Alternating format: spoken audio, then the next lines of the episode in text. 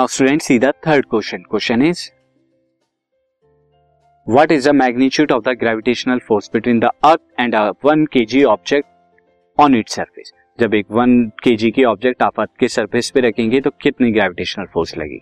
यहाँ पे मास of earth है six into to power twenty four kilogram and radius of earth है six point four into ten to power six metre so student देखते हैं इस case में क्या होगा।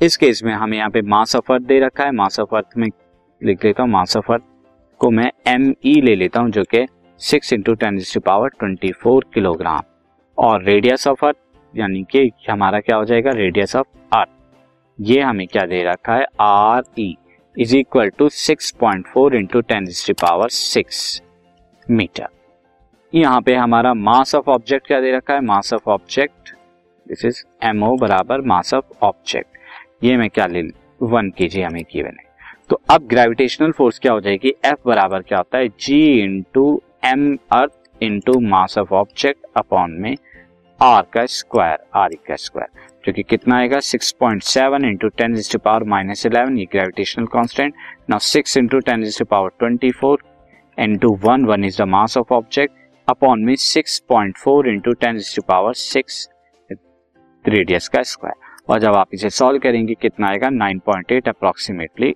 इज़ न्यूटन की